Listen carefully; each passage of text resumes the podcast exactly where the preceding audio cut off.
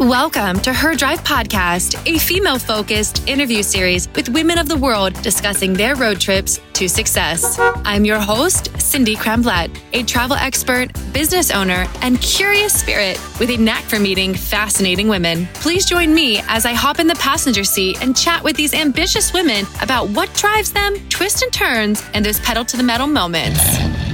Let's drive.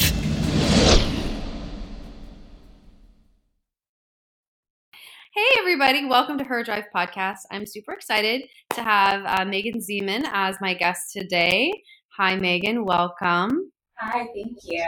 Of course. Um, I'm also excited because we are doing um, video now for those who are watching this on a platform that allows for video to happen. So you can see Megan's lovely face, my crazy hair that I have not brushed today. Sorry, everyone. I'm having a moment, but um, that's one of the things I like about um, her drive is it's all about you know peeling back the layers to uh, women, the guests that come on, and really talking about who we are authentically and just showing up as that as much as we can uh, in our lives. So I'm excited to introduce Megan to you all because I've only met her once. Um, and it was I, I connected with her very, very quickly. Um, and I think you all will too. Um, she is a, a, business owner and president of Cobrix, and it's a real estate software solutions program, um, which we will dive into, and she can tell you all about it. But, anyways, again, Megan, welcome back to Her Drive. Thank you so much. And by the way, I do keep a hairbrush in my back desk right there and makeup, and I've got earrings just in case I forget to put them on in the morning. So I have little tricks to keep me ready for Zoom calls all day long. Uh, That's amazing. I, I could learn from you.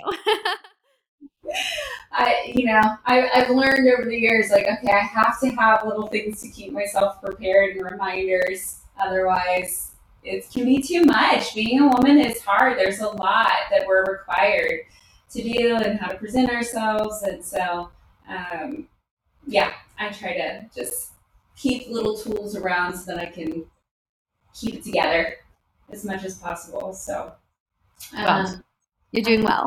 Meeting you. I'm so glad that we get to do this.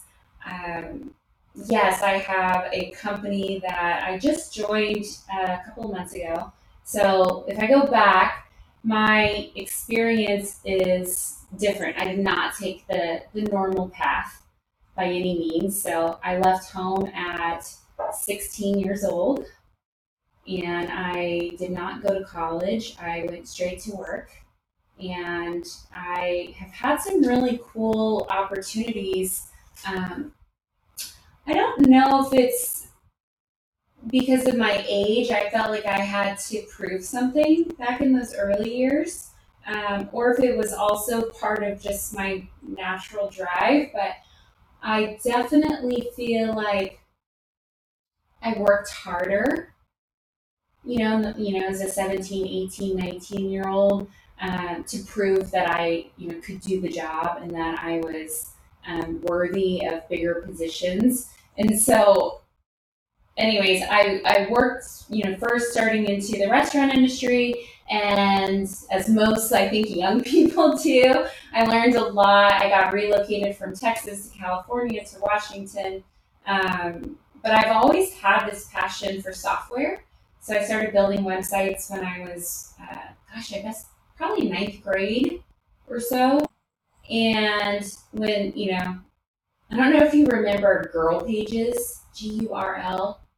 No. It was like there were all these like website builders, but you could teach yourself HTML. Anyways, that's my nerdy side of me coming out. But I've always loved tinkering around on computers. Um, so I happened to be at a networking event in Seattle, and I met a gentleman who had started this company called En Route. And I decided, um, well, you know, we mutually kind of decided that I was going to interview with the company and I started working there as his marketing manager. I was 23 or 4 at the time, maybe 23. And, anyways, it was very clear to me that this company was not going to work. It was a startup company, and the way that it was um, positioned just didn't make a lot of sense to me. So, you know, me always feeling like I needed to prove myself was the loudmouth girl that was like, this isn't going to work and this is what we should do.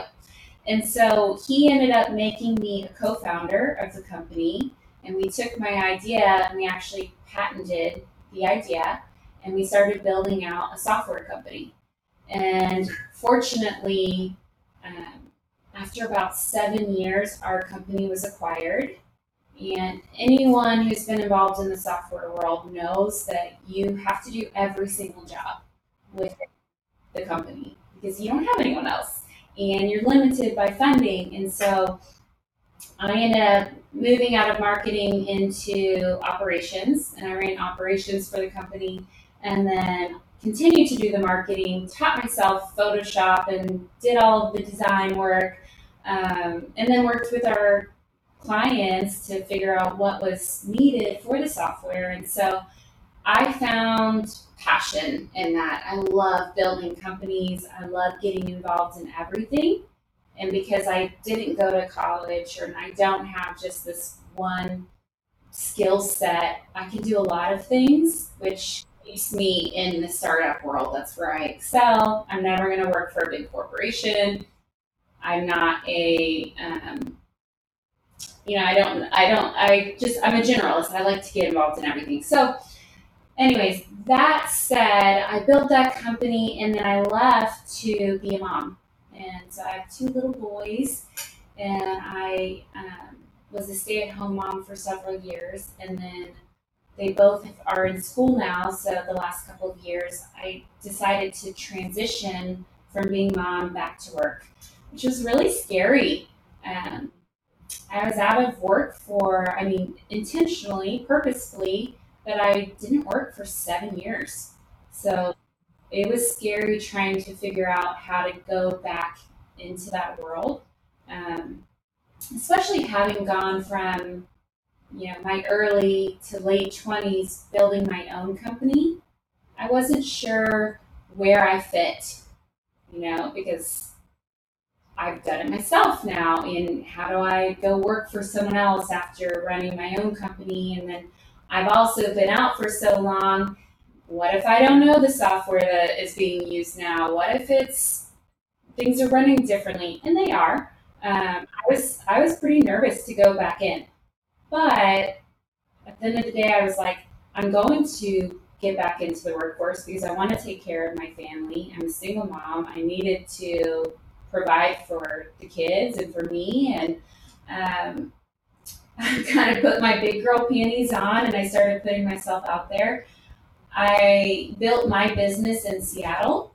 So the last two years having moved to Texas, I don't know a lot of people here. So when I say I put myself out there, I was literally cold calling into people saying, Can you just meet with me to talk about Dallas and the startup environment? And I was I started meeting with people.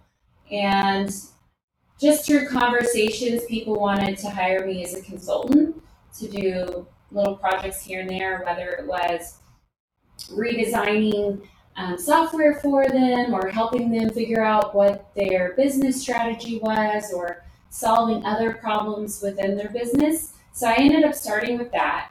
So I started a little consulting company and I wasn't really hustling per se. It was more organic of I'll have a conversation with someone and if they want to work with me, great. And if not, that's okay too. Um, I think something that's changed for me drastically from starting my company, being a co-founder, was that that young 24, 25 year old girl, that ego's gone now. The ego I learned to set aside. And now it's become I don't want to be involved in something if it's beyond my skill set. I want to make sure that I'm the right fit, that it's something that I'm going to be successful, that I can feel good about, and that I'm going to be successful for whoever's hiring me. And so that mindset's changed quite a bit over the years. Um, and I, you know, we've talked about this privately, but I think putting the ego aside and really knowing myself has changed the way that I operate, not just in my personal life, but in business too. I've seen that change over the last two years. Um, so, anyways, I started consulting. I knew I wanted to do something full time. So, I started um, with a company last year. It transition from consulting to full time. And it's kind of serendipitous the way this whole thing works out. And so that's why I'm giving you the full backstory because I'm, I'm getting to a point. Is with my previous company, the one that I co founded, I hired a business coach, which I highly recommend to people who get stuck. I hired a business coach because we were stuck. We weren't really sure which way to go. We were building a software that didn't exist, so we were new to market.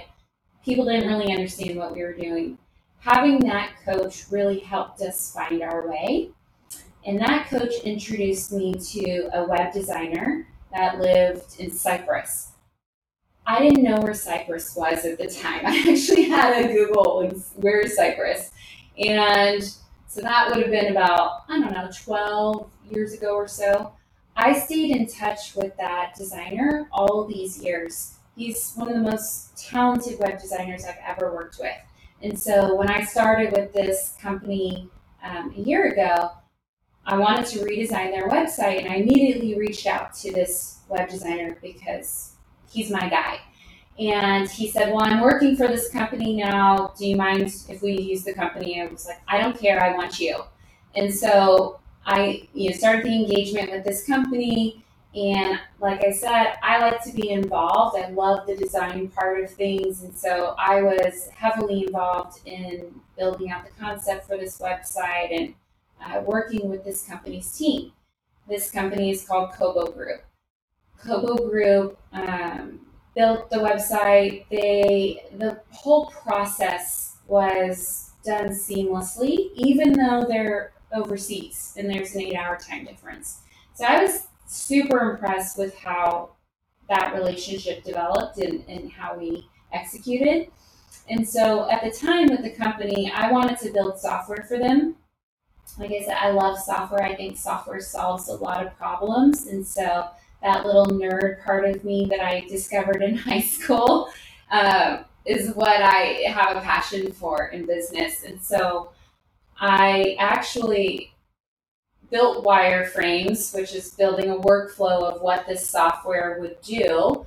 And I approached Kobo Group to build the software for me. And I got to know the CEO during these conversations, and he and he's also the founder, and he was very clear that he wanted to build it, but that's not where the company's focus was. They actually have built real estate software, and that's where their focus is. And uh, that software is called Cobrix.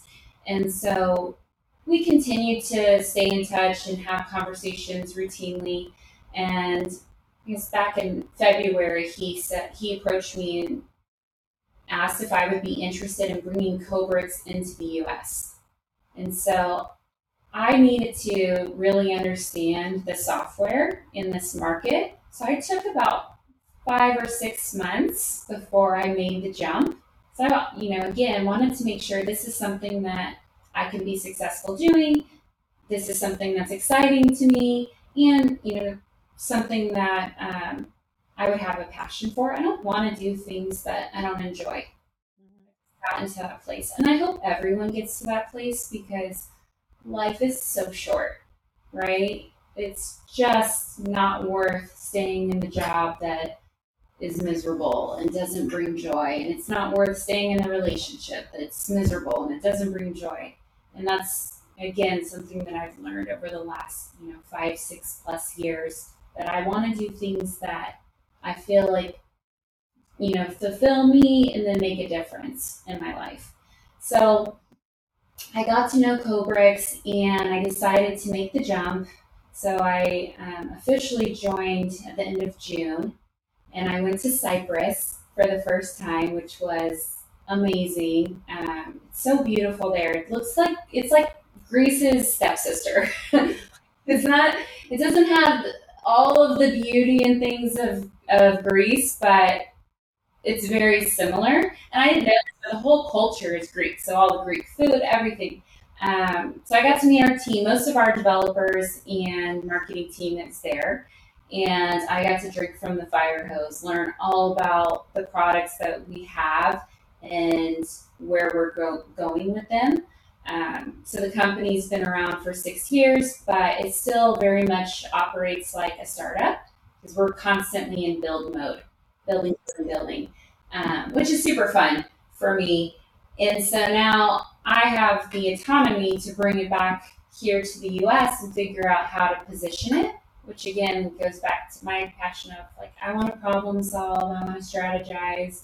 I also, you know, I'm giving my feedback on the design and you know, what the features are, and then I'm figuring out how to position it here. Um, so I'm, yeah, I'm super stoked. I haven't really launched it yet. I'm still in that preliminary research stage, um, trying to learn everything that we do and how to package it, you know, here for the U.S. So there's multiple parts to our business. We've got Kobo Group that builds beautiful custom websites that are, you know, limitless what we can do. Um, and then there's Cobrix, which is there's a CRM that is focused for the real estate industry.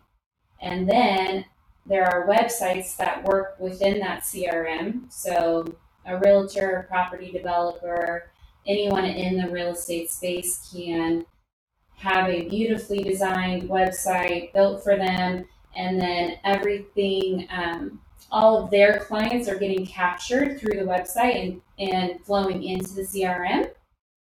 CRM has a bunch of marketing tools that are built into it to build campaigns and um, email brochures and can send texts and so mm, forth. Wow. So it's very robust, but then there's also portals that are built into this, which is why I love, I'm so excited. I feel like mm-hmm. I need about 10 more hours in each day to work because there's so much and I'm so excited about what we're doing in the space that we're going into because I think this is going to be a game changer for people in this industry.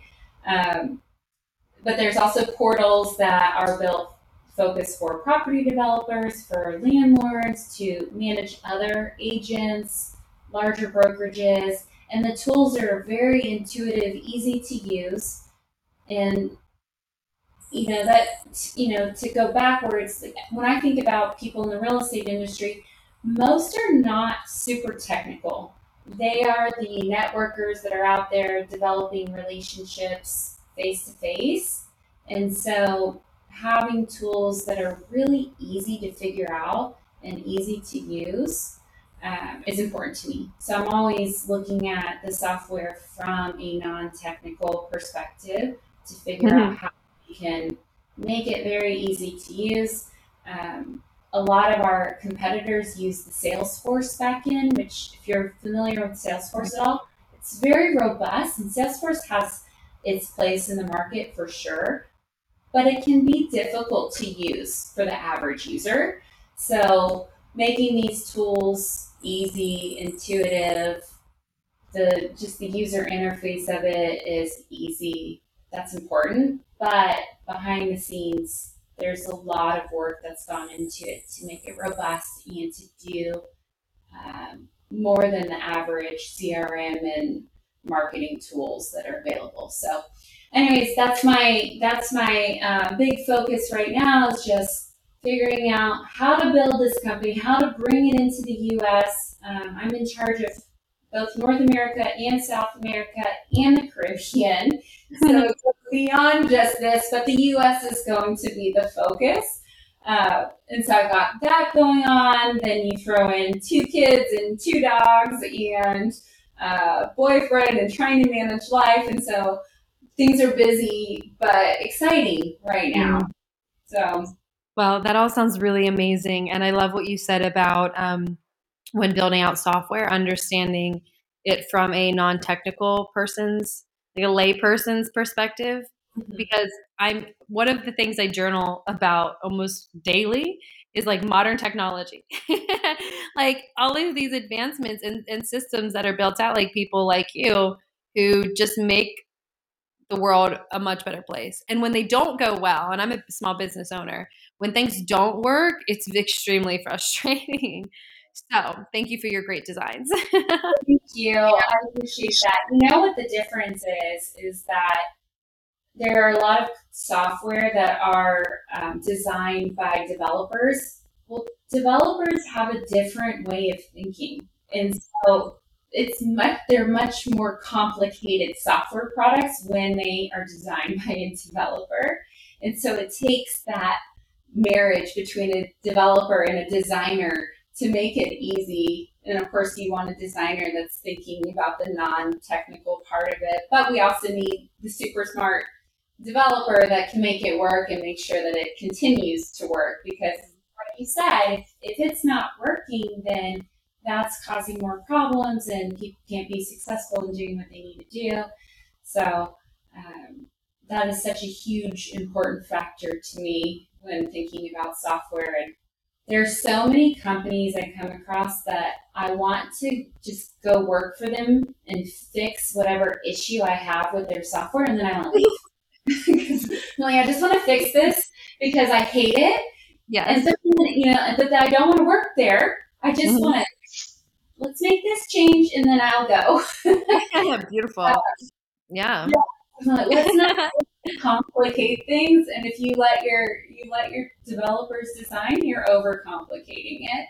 Um, so yeah i run into that on the regular where i'm like oh this is driving me crazy. Or even like i mean huge company. I use mac and i have all apple products. That's my preference but you know my company still uses microsoft products well no it's so frustrating. it doesn't quite work the way that it needs to and so figuring out those kind of problems, I'm like, I this is why I wish there were more hours in the day so that I could just fix everything. I hear you. I always think yeah. about, oh gosh, if there were two of me, the things that could be done. So it sounds right. like you need two of you as well. yes. Yeah. But also, I'm like, okay, I can't do it all, so I'm going to accept my limitations. And so, I'm, how do you? And and this is this is a I'm asking this question everybody because I need the advice and it's something I've been working through. So how do you determine what to prioritize, what to say maybe I'll get to that and when to let go of things that just ultimately you would love to do them but you're probably never going to get to them? I go through this every day where I, I look well, and I'm still kind of old fashioned, I guess, in a sense that, uh, well, for business especially, I still write everything in a wow. notebook. Wow. Um, I just that it, it works for me. Managing my kids' schedule, I mean, I use my calendar a lot, but I'm constantly reflecting. And this is something that I've learned to do over the years. I could be so busy that I don't give my, myself the time to just sit and reflect. And that you know that is for a lot of different things. Like i i incorporate meditation into my life because i need that for my heart and for my brain. Mm-hmm. so there's that piece of it but you know in that hour or so that i set aside and it's not always an hour let's be realistic like every single day though i give myself the space to sit down and look at everything that i need to get done and then I go through and I figure out where those priorities are just by reviewing them. Every Sunday, um, this is something kind of newer to me. Like everybody has their own thing they want to do on Sunday, Sunday fun day. I have learned that I don't want to like go out and have mimosas and brunch and all the things typically. I like to have a really chill Sunday and then I think about my week ahead. I look at my calendar. I make a point to look at my calendar so that I know what's coming. And then I think about where I can either fit in other things that I want to do. Like I have to prioritize and schedule a workout because I need that for my myself emotionally. But I have to plan it. So that's where I start to go through, okay, I've got this meeting, I've got this kid responsibility. Where can I fit this in? Right? Because I know that that's important to me. Because if I start to lose taking care of myself, then everything kind of gets soured in a way. Um, so yeah, I'm constantly, and it doesn't. It's become a habit that I don't even think about it. My brain has just started to operate this way, where, yes, I look at my week every Sunday, but then every morning I sit down and I review what I need to do. And then I decide where I'm going to focus for that day. And, you know, yes, there's some things that I might not get to for a while. That's okay. I give myself grace on that. And if I feel like it needs to move up, then I move it up. I try to still maintain that flexibility. But I do know there's some that are like the less negotiable or non negotiable. Like my kid's schedule, that's a non negotiable, right? I have to take him to school every morning. Right. I can't get out of that. So I know that's not changing. My workout, that's a little more flexible, but I know that I need to incorporate that in because, like I said, like, yes, there is a health factor from a physical standpoint, but I know that I need it for my brain. I hear you. Yeah. It keeps me in a much better place. It kind of keeps my um, emotions more in check. It makes it easier to deal with things when I'm taking care of myself that way. Um, and then I go through, you know, work. What do I need? What's what's urgent? What's come up? Those obviously take priorities depending on deadlines or whatever. And you know, with the flexibility of okay, I know I have to pick my kids up at a certain time. Maybe I have to, you know, have less time at lunch, or maybe I have less time um, at home at night. Maybe I, after I put my kids to bed, I have to do a little bit more work or I'm going to get up earlier the next day. You know, so it's like this. I guess I constantly have a conversation with myself about what's going on, mm-hmm. how to prioritize it. If that makes sense. It makes perfect sense, and um, it's nice to meet a person who's similar as far as like the Sundays. Mm-hmm. Um, I travel so much, but when I'm home, I like like Sundays to just be self care. Like self loving self care, even if it's just like in the evening times. But I usually like to like I will look at my my um, goals for the year and then my goals for the quarter that I wrote out, and then I'll redesign my week.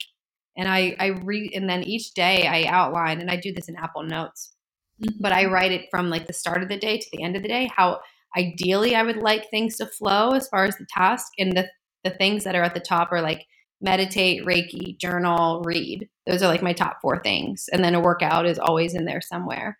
Um, and then just throughout the day, some things happen in that that divine order that I created, and other times it's like what you said, you have to massage and move them around, or maybe move them to a different part of the week. But I think by seeing it, either in a planner or on your phone or within an app, it's it's um it's much easier to feel like you're you have a direction and you're not just floating. Right. I don't like to float.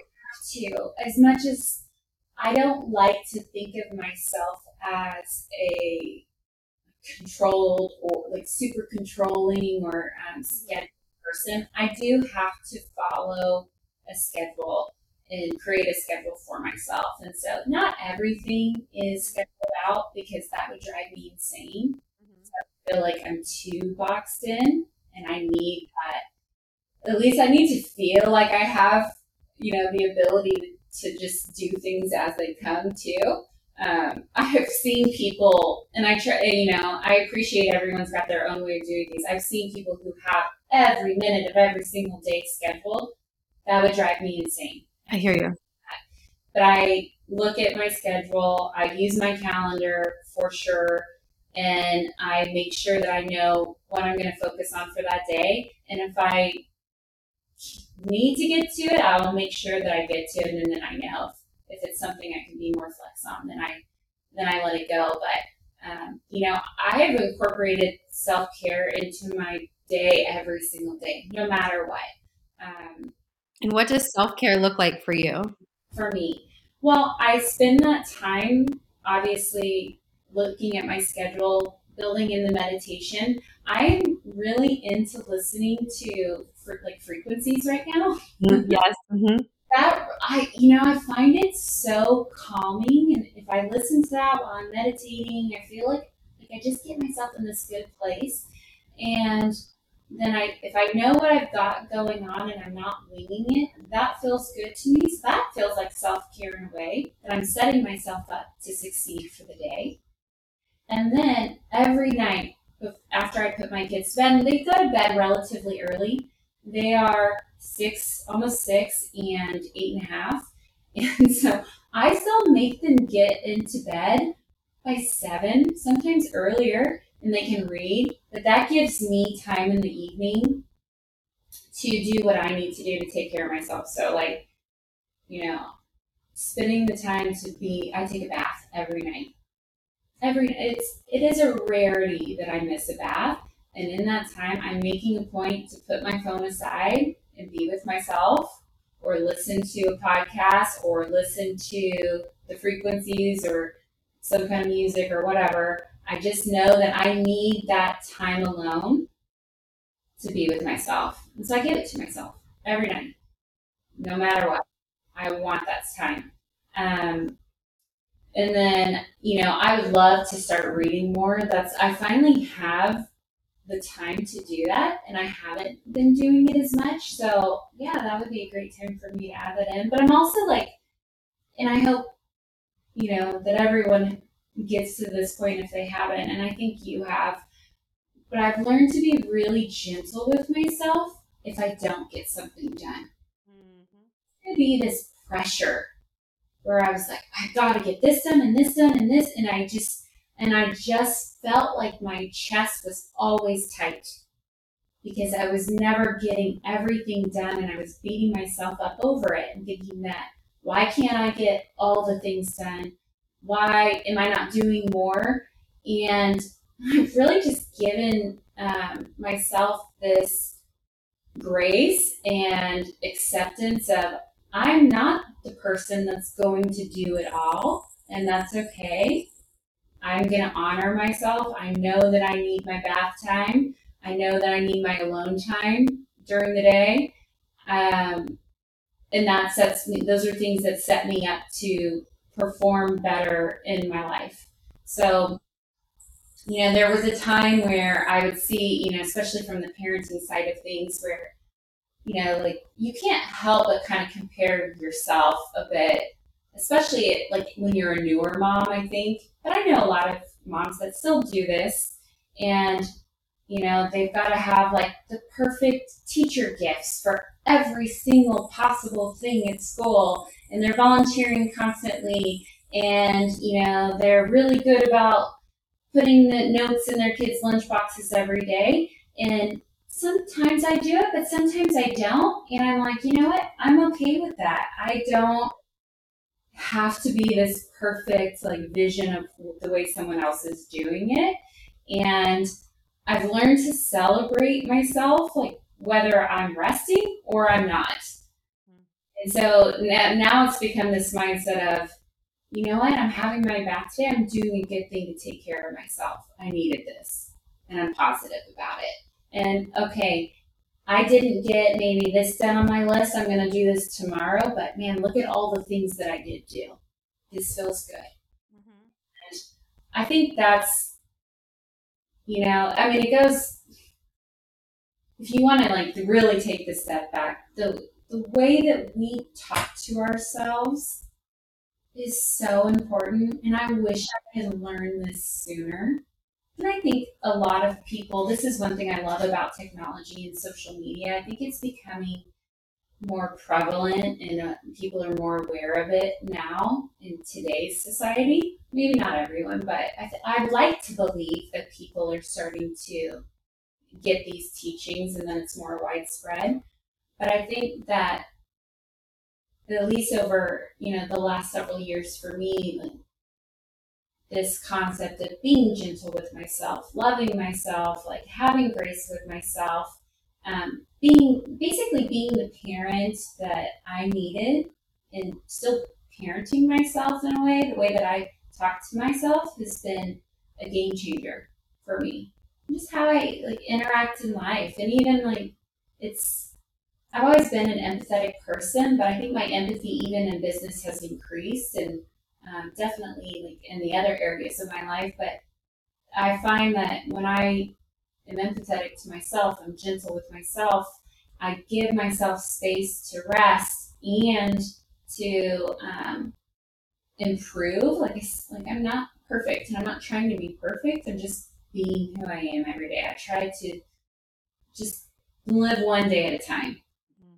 See where you know, did I get what I needed to do done today? Am I happy with the way that I live my life today? I think that's enough. And if I'm not, it's okay. What am I going to change? What am I going to do better? Yeah. Right? So, have you ever heard of something called mental contrasting?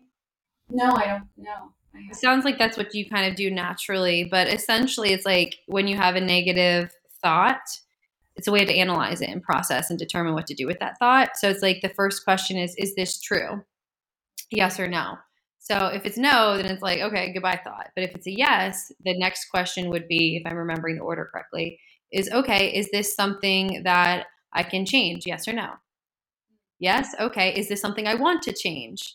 Yes or no? Yes.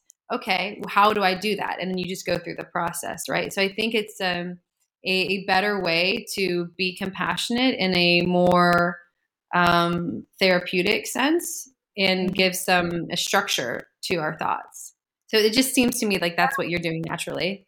You know, well, and I, you know, I don't think it's even like this is learned behavior. I have done so much therapy over the years. Um, I mean, there is a reason I left home so young. Like there is a this has been a journey.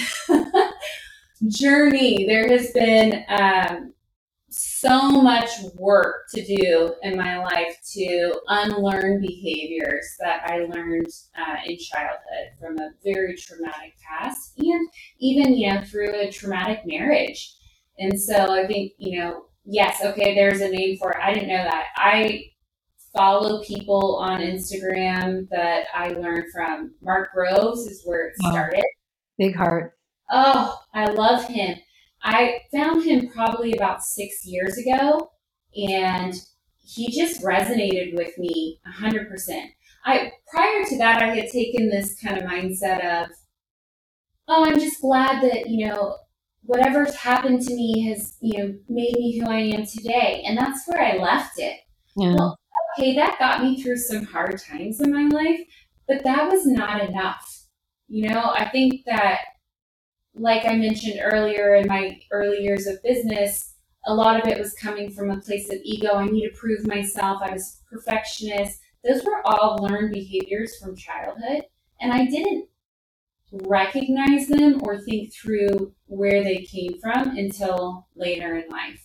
And now that I understand them, I've gotten to really understand myself. Like, why do I do the things that I do? And that started with finding the Mark, finding Mark Groves, and then finding additional coaches and um, therapists on Instagram. And then that led me into therapy Whereas previously, when I had done therapy, it was more of like a checkbox, like, okay, I did it, but I didn't really learn from it.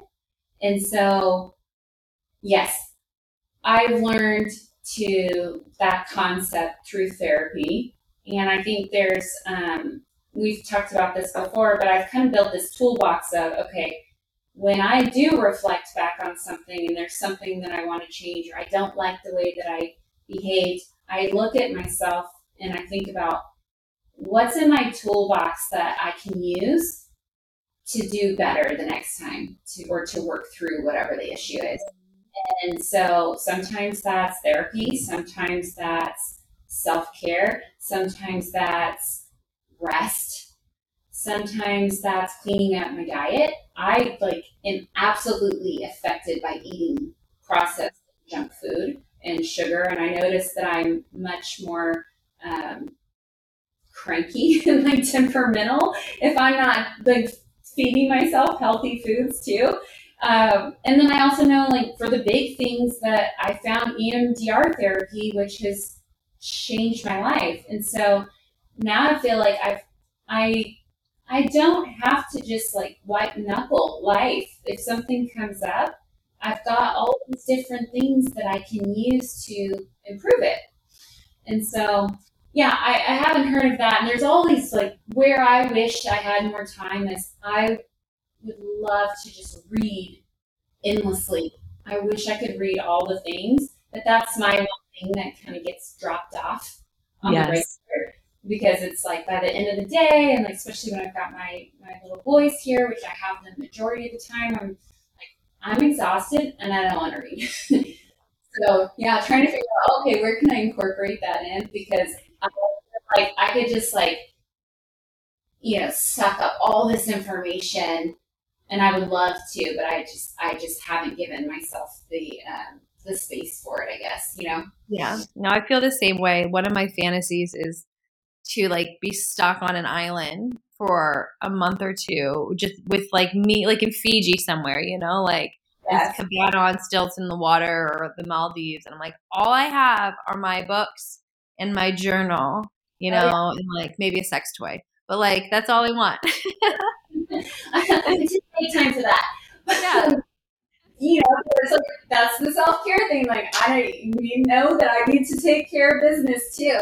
I like I always like to live in this moment of tomorrow is not promised. So I want to do all the things that I can every day uh, because tomorrow isn't promised. I don't know how long this life is going to be, but I do think about that, especially this summer as I've traveled so much. I've hit four countries in the last two months or so. Some of it was for fun, some of it was for work, but I'm like, I love to travel and experience cultures, and I feel like there's just something so empowering too to travel by yourself and you get to just be alone.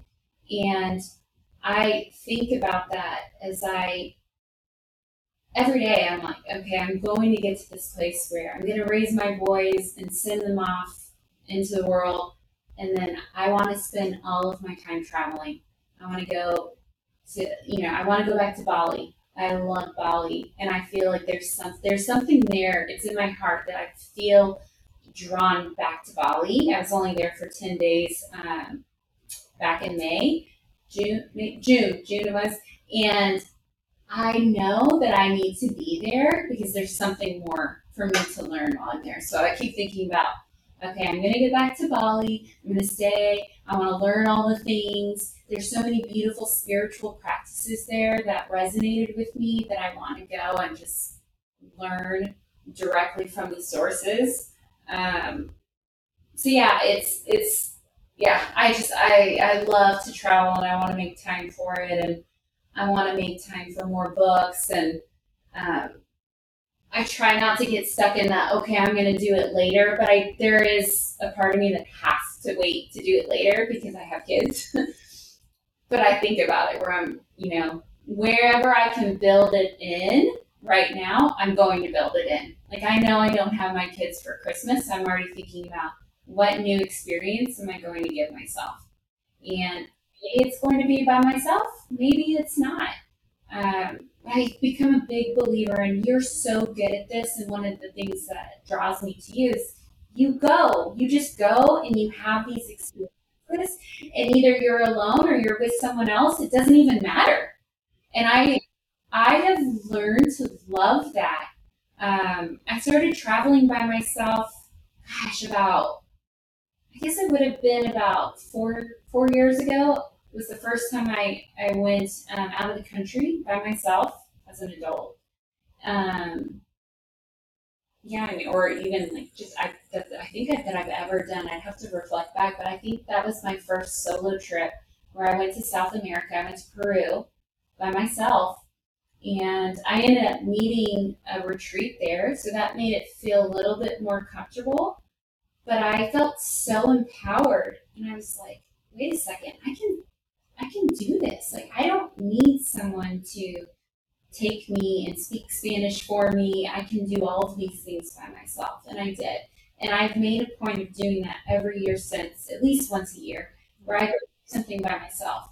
And whether I'm in a relationship or not, I will continue to do that. That's like also a self care thing, I think. Like going and showing yourself that you can do hard things, I think is huge. And so um, that's I guess that's another thing that I've incorporated in into my life is like I want to keep loving myself and taking care of myself and challenging myself so I keep growing. And um, you know knowing that when the hard things come up I can deal with it is great. But you know knowing that there's also good things out there to come too is is also a really good reminder.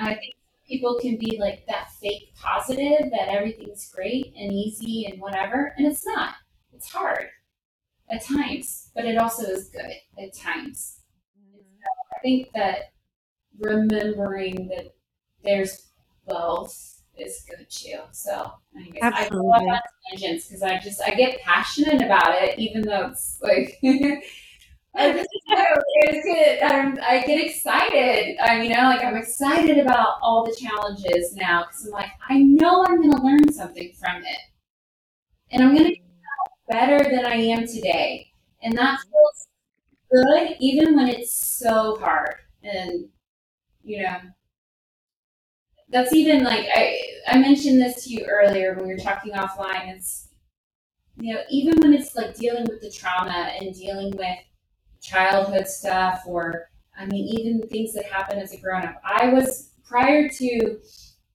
this last you know year or so. I knew how to pick every narcissist out there as a partner, and finally got sick of my shit and was like, why am I picking the wrong people? I feel like I'm healthy. Why do I keep doing this?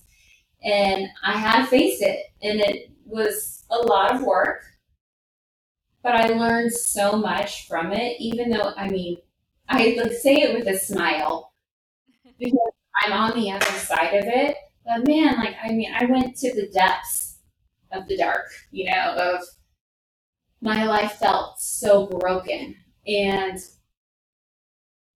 now that I've gotten through it, and that's just one little piece, but I've gotten through this and I've seen myself like live out what I've learned over and over and over again. And I've seen this like change in me. And it has been such a success that I celebrate almost every day because I'm like, my life has changed, right? And um, it wasn't it wasn't like all sunshine and rainbow unicorn happiness. It was fucking hard, really hard. Where every day for a while was tears and white knuckling, like I got to get through this, and I will get through this. But it was, you know, it's taken a lot of hard work, and so it's worth it. And I always try to encourage that to people of like, if you've got even the little things where you're like, I just don't like the way that I'm showing up, or I don't like the relationships I'm allowing, or, you know, if you can get clear about who you are and what you accept and and then get curious about why maybe things in your life are not what you really want them to be then i think you can start to look at what the root of it is. And then how then it's, it's like it's like a process. Again you know like you were mentioning what did you call it again? Oh mental contrasting it's like yeah it's like mental contrasting is once you start this awareness and i will say like my awareness has increased more and more and more over time but you start to like you look to see what you don't like in your life or where you're struggling and then what's your role in that right and then that's where change starts. If you can see you have a role in everything that's happening to you, right? We all do. We have we are so in control of our own lives. We have a role of what we accept, what we allow, the choices that we make, right? Everything. Which I feel like that's an amazing the, the fact that we have control, we can change our life at any time we want is incredible. It's, it's incredible. I wish I would have learned it sooner. You know, like pushing forty, but I'm like, thank God I know now. Like, absolutely, it's never too late. It's never too late. I mean, even like, okay, let's like, it affects every part of your life too. If you would have asked me three years ago, four years ago, would I be you know, taking charge of this really cool software company to bring it into the US, I would have been like, ooh, that doesn't sound reasonable. no. I just didn't have the confidence at the time where I was like, I was still very like, oh, I don't know. But I think through the self awareness, I was like, I got empowered because I'm like, I can do hard things. And I know myself, I know my limitations. And that changed the trajectory of my business life. It's changed who I am as a mom. It's changed who I am as a friend, as a sister, you know, all the things. So, yeah, I think the fact that we can change whatever we want if we're willing to look at ourselves is huge.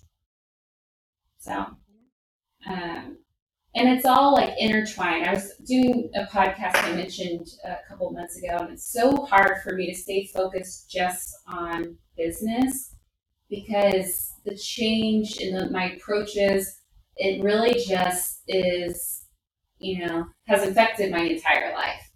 I don't think that um, I would be where I'm at in business.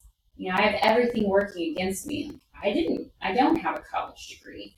I don't have like a specialty, and I don't think that that matters. I think, you know, we're taught that yes, you have to cross this off, do this, do this to get to where you want, and that's not true. Like, we get to decide where we want to go, and if we believe in ourselves, then we can do it right? It goes all. I think it all goes back to that inner voice and how we talk to ourselves, and um, you know how, we how we reflect and, and know who we are. You know, like I I know I have my limits, but I also know that I can make a decision at any moment to work past it, right? Um, and I think you know that goes even into parenting. I'm parenting in a different way than I was taught.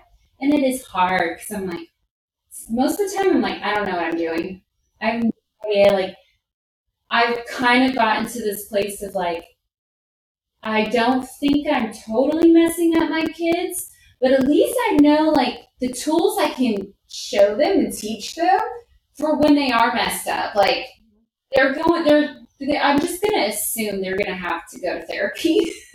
Yeah, I think. I know yeah. Well, and the fact that I've accepted that has kind of been a game changer for me because I'm like, okay, I know they're going to need something. So at least now I can say, well, this is what works for me. and I can obviously advocate for them and give them, you know, help now. But I, I've accepted that I'm not going to do everything right or perfect because I'm learning too. I'm learning right there with them. I'm learning every day how to be a mom and how to be a better mom. And, um, you know, there's just there's it's the life. There's no like handbook, right? We exactly figure it out ourselves. Um, well, speaking of like younger, like giving younger people advice, if you could go back in time and give like a younger you some words of wisdom, what would you say, and how old would would you be? Oh my gosh. Well, I mean, I think there's a lot of things I would say at each stage, right? Um, as that as that 16 year old who left home, I would probably give her a hug and reassure her that everything's going to be okay. As that, you know, 23, 24 year old running her business with the ego, I would have reminded her that it doesn't matter what other people think. You be you.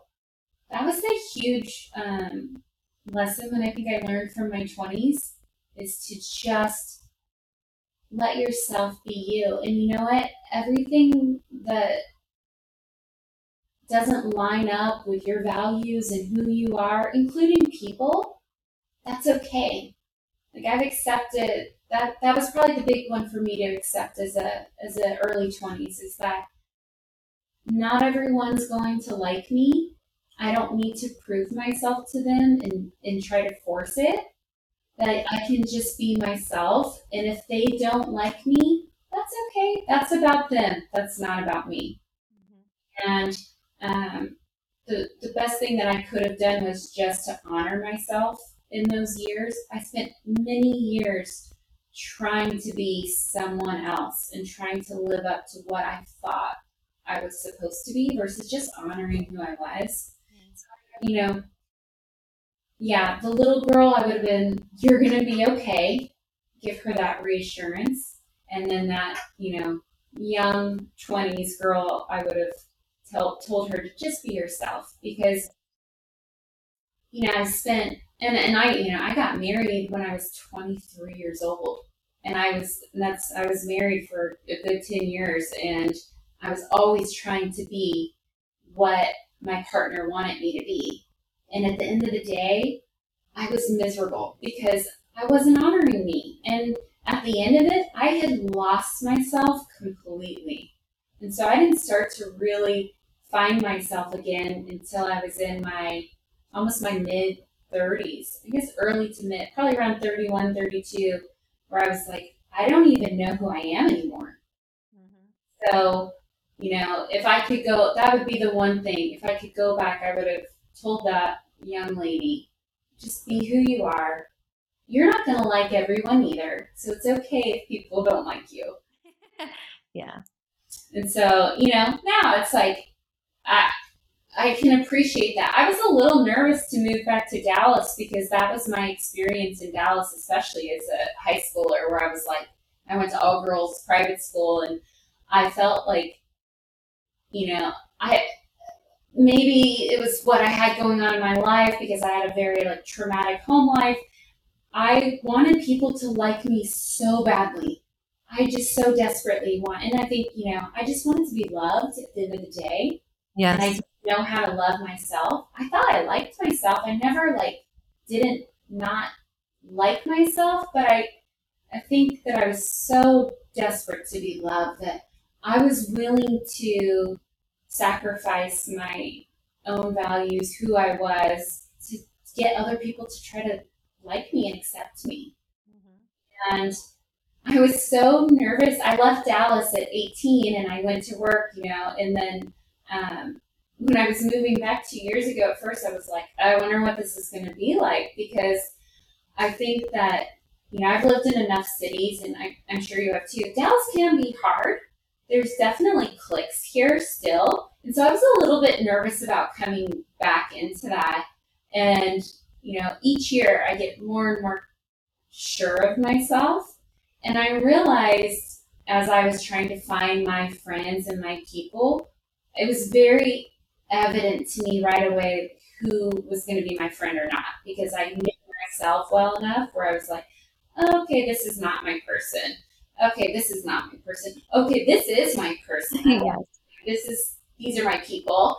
And so, but you have to like, I think, just be really honest with yourself again. Like, it's okay if those are not your people and you're not their people. It's okay. Like, at the end of the day, like, you're not going to please everyone and no one not everyone's going to please you too and so um, i feel like that was a really long lesson in my life just come to full acceptance of me and how i show up in the world and you know i've learned that i'm one of those people where my little group is small but that's how i like it because i like to go deep mm-hmm. so I don't like do well in those set those situations where it's just very superficial conversation, you know.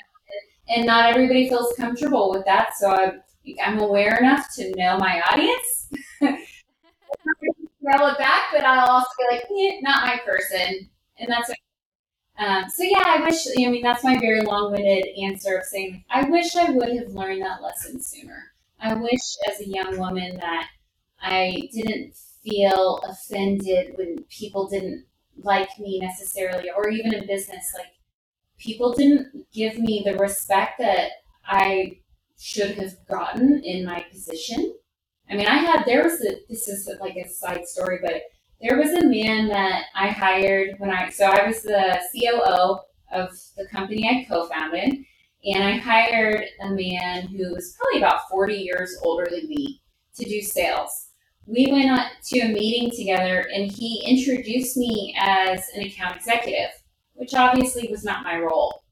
but he didn't want to introduce me as my role because you know whatever. He's older. He didn't he just i don't know. He had issues with it. I do still feel like there is some um disparage you know disparity between male and female in work. I've experienced it firsthand. I've worked in very male dominant industries and so i have felt how we're treated differently. Um, and that was one of those situations. And so i said nothing which I, you know for 24 25 i was pretty like impressed with myself that i said nothing. I didn't defend it. I just gave my business card to the client. And then they look read it and they looked at him and they looked at me and they no longer spoke to him for the rest of the meeting. Mm. because they were like oh you're the you know you're the coo and so they you know tunnel vision. But it was this weird situation where i was like inside i got kind of insecure about it where i was like do i belong? I don't know if i belong. Right? Like they don't respect me. I feel like i should have respect. Like i created this company. Yes, with a business partner, but like this was my idea that I we patented, you know, and we joined forces. And so I felt like I wasn't always getting the respect, and I took that very personally. There's so many days that I went home just so stressed out because I didn't get taken seriously. Even someone wrote a review about me that worked for me, was like on Glassdoor calling me career Barbie. And I was like, what? And like, you know, I was just and I, you know, took it personally. Now I can look at it and I'm like, that's hilarious. I mean, yeah, I hope I look like I did. Thank I, you. Thank you. like, I must have been cute and, you know, like I had a great presentation. I don't know. Like, I don't, I think of it as funny now where I'm like, okay, that, but at the time, I was so offended mm. because I wanted everyone to like me and respect me. And I didn't realize that it was not about me. And so Exactly. Now it's someone, you know, doesn't like me, doesn't respect me or gives me a look. I'm like, that's them. That's not yeah. me. And there's not a second thought about it. Um, you know, I'm working on that with my eight year old. He cares very much about what people think. And so we're constantly talking about honoring our uniqueness and you know honoring who you are and and that if someone doesn't like it that that's okay. That's that's for on them. That's not on you. The only thing that you can do is be who you are. And if there's something you want to change about yourself and improve or whatever then you can look at yourself. But don't do things for other people. Do things for you. And so um, yeah, I you know I hope that that lesson will resonate with him as time goes on and he can start living that out. It's so hard to be a kid. It oh, really sure. Yeah, I, it's been a minute since I've been a kid, but my inner child understands still. Well, that's exactly, and you know, I really, I like that you brought up inner child because I think back, like I said earlier, like I'm trying to parent myself now too. Like parenting myself. It's that inner child that's like, now finally me, the grown up that's learned these lessons, is going back in and saying, it's okay, that's about them.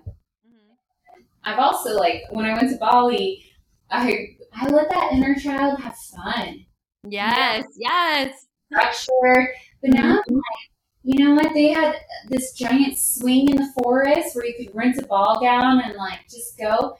And that little girl in me was so happy because that's something like that I had allowed myself to be. Like little Megan was all, all, like a little adult because I had to be, and so like letting myself even just have fun now has been so such a gift. It is such a gift.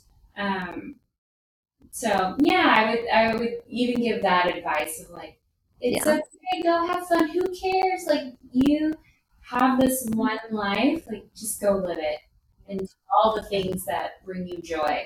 You know, get involved in the companies that you challenge you and excite you.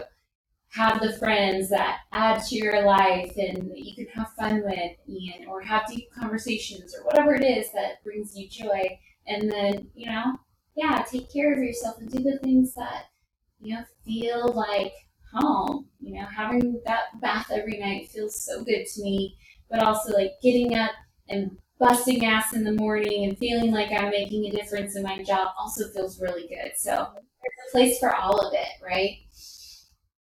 So. That's beautiful. So, just one last question. Um, when you're like looking in your crystal ball or like down the road of life, what do you see for yourself or what do you hope to manifest? Yes, uh, love this question. So, something that I learned in my first company is that I love to build a company and then I want to sell it. And so, my goal is to build out this company for the next couple of years and then position it to be acquired. So, I want to sell it.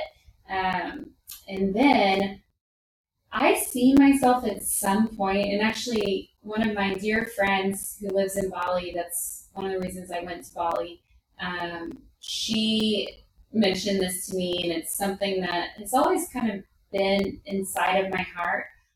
I have always wanted to help women. I feel like there is a reason I have this past with all these things. I tinker, tinkered around with writing the book because I do enjoy writing. It's very therapeutic. Um, but I want to eventually get to a place where, in some way, I'm helping women, whether it's you know just sharing my story and you know things how I've gotten through very difficult things or what how I, how I've worked in business. I don't know if it's going to be on the personal side or the business side, but I know that there is a path for me at some point in my life where I want to be involved in helping women in some way.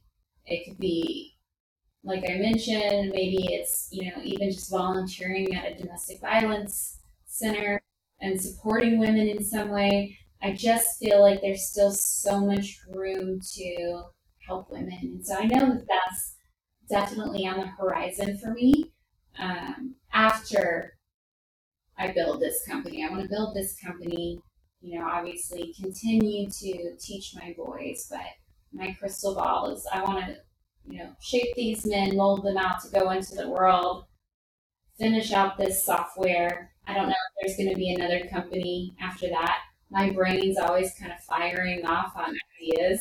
So maybe, but I do know ultimately, like, when I share and someone learns something from it or is encouraged by it, there's nothing that feels better than that. That feels so good to me. So I know that that's it's in the back of my mind, but I also am like, as much as I'm trying to manifest it, I want it to happen organically when it's supposed to happen. So I'm not pressuring myself to focus because I think it's gonna just get bigger and bigger as time goes on naturally.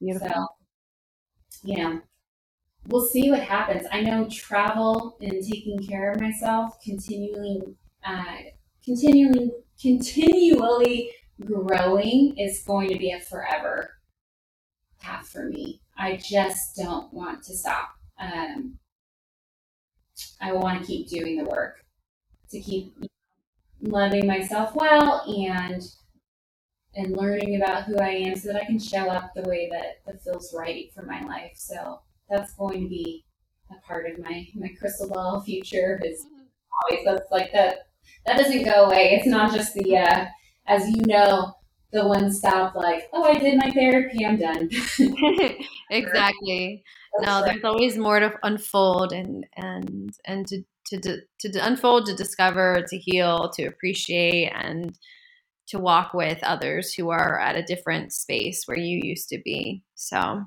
I really appreciate this conversation with you. Thank you so much. Thank you. I appreciate it. Thanks for letting me share. Absolutely. Well, Megan, um, how can the listeners find you? Sure. Uh, the best way right now, we are working on our US launch, um, but we are still taking clients. Obviously, if there's anyone who's interested in redesigning their website or is interested in the software tools, um, our website is qobrix.com. It's Q O B R I X.com. Uh, you can always find me on LinkedIn too and send me a message. I did just finally open up a Instagram page, which is like a little bit daunting to me because I kept my life so private. Um, but you can also find me on Instagram. I started a business page. So that's Presmeag, P R E S M E A G. So come give me a follow. And I'm trying to share things all about balance. So from being a mom to being an entrepreneur slash executive and just being a uh, you know student of life. yeah. Beautiful. Well, we'll definitely share your info in the show notes. Um, so this has been super fun. Thank you, and I can't wait to see you again in uh, real life sometime soon. hug. Thanks for having me.